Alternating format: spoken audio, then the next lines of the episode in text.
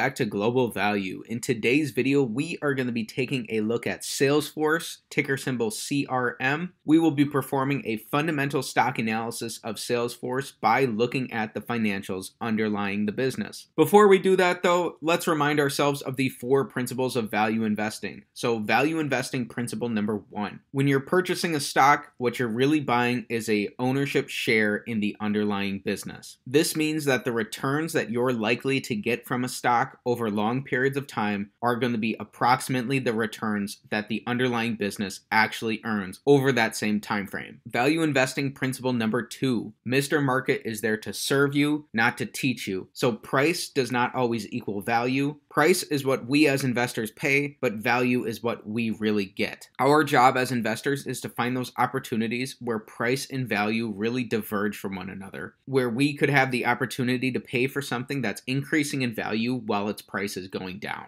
Value investing principle number three, margin of safety. In order to deliver superior risk-adjusted returns over long periods of time, every investment requires a sufficient margin of safety. Margin of safety can come from a variety of factors. And finally, value investing principle number four, as investors, we need to stay within our circle of competence. We as investors do not deserve to make money from something that we don't understand. Staying within our circle of competence helps us to minimize mistakes, as well as have the conviction to stay with the business over the long run. So now that we've reminded ourselves of the value investing principles, let's get right into this fundamental analysis of Salesforce. Currently, at the time of recording this video, Salesforce is trading at one hundred seventy-one dollars per share. Salesforce has been down almost twenty-six percent over the last year. Going all the way back to two thousand five, Salesforce is nearly a fifty bagger, having returned a twenty-five point five percent compounded annual return. Salesforce was both a subscriber request as well as something that I was interested in looking at anyways,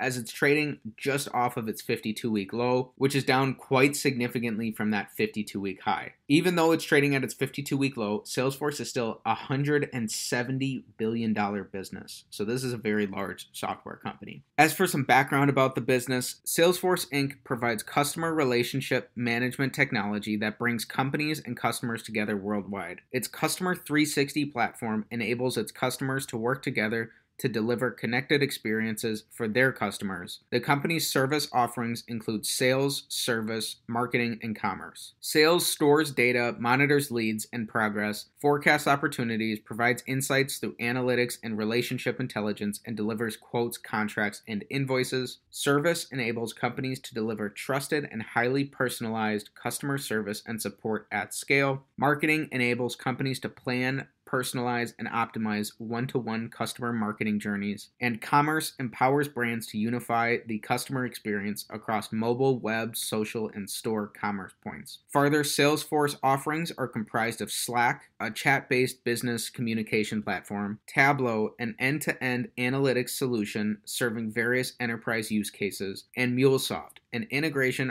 offering that allows its customers to unlock data across their enterprise. Salesforce serves customers in almost every industry globally. Salesforce also offers professional services and in-person and online courses to certify its customers and partners on architecting, administrating, deploying, and developing its service offerings. The company provides its services through direct sales and consulting firms, system integrators, and other partners. Salesforce Incorporated was incorporated in nineteen ninety-nine and is headquartered in San Francisco, California. Fun fact, Salesforce C E O Mark Benioff was a very good friend of Apple co-founder and former C E O Steve Jobs. So now that we have a background about the business, let's get right into our analysis. We're going to be performing a fundamental eight-pillar analysis of Salesforce, which is a strategy popularized by Everything Money. So let's get right into it. Starting off with pillar number one, we're looking for the five-year average P E to be below twenty-two and a half. This one's going to be an X. Their current P E is one hundred sixteen times earnings, and their five-year P E is five hundred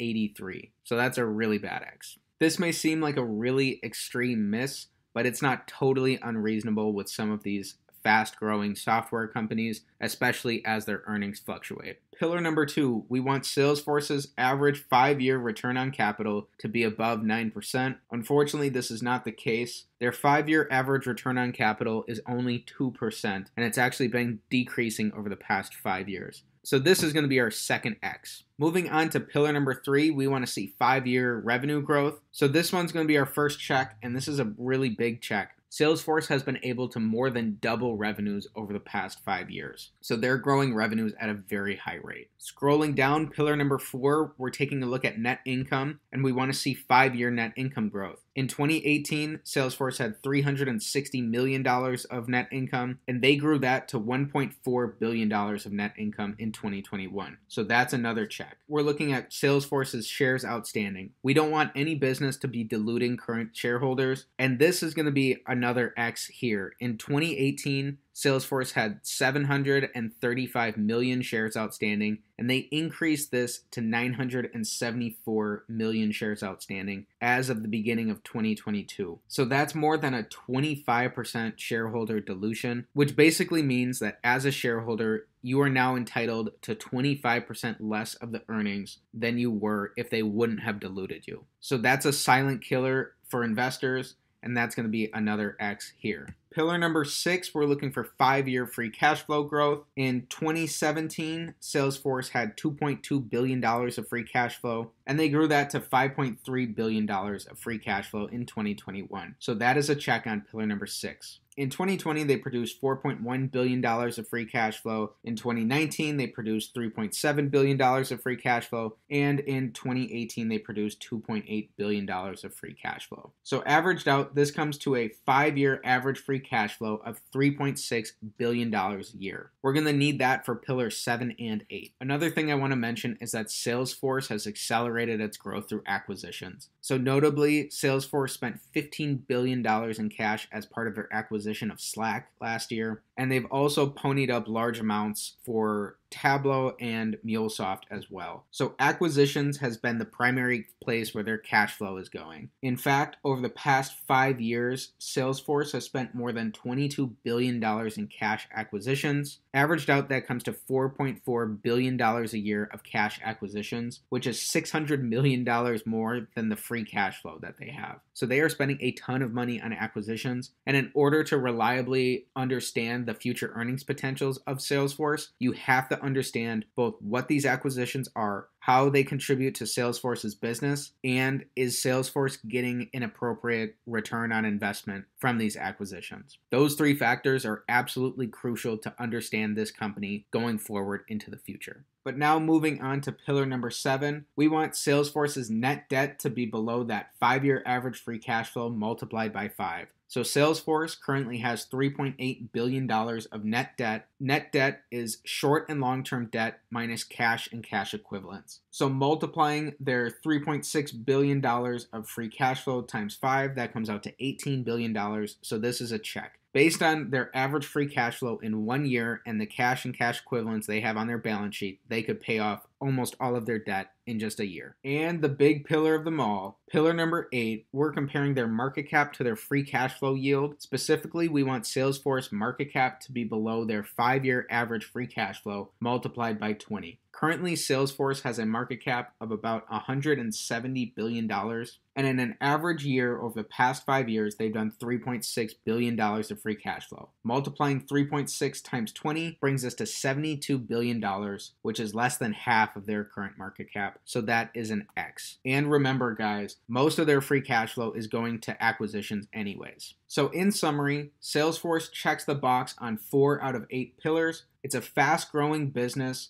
that's fueling itself with a lot of acquisitions. They employ pretty reasonable amounts of debt. The big X's came on our valuation metrics of their P E and their market cap. However, there are some really important X's in there as well, that they're earning small returns on capital, which is not a good sign, and more importantly, that they're significantly diluting shareholders. So just from personal experience, Salesforce seems like a very sticky business. However, you really want to make sure that you dig into this company in more depth before you consider investing into it. You want to understand if it's able to meet some of these baked-in assumptions that it'll continue this huge growth trajectory, and you really want to understand its acquisition strategy and how previous acquisitions have actually performed.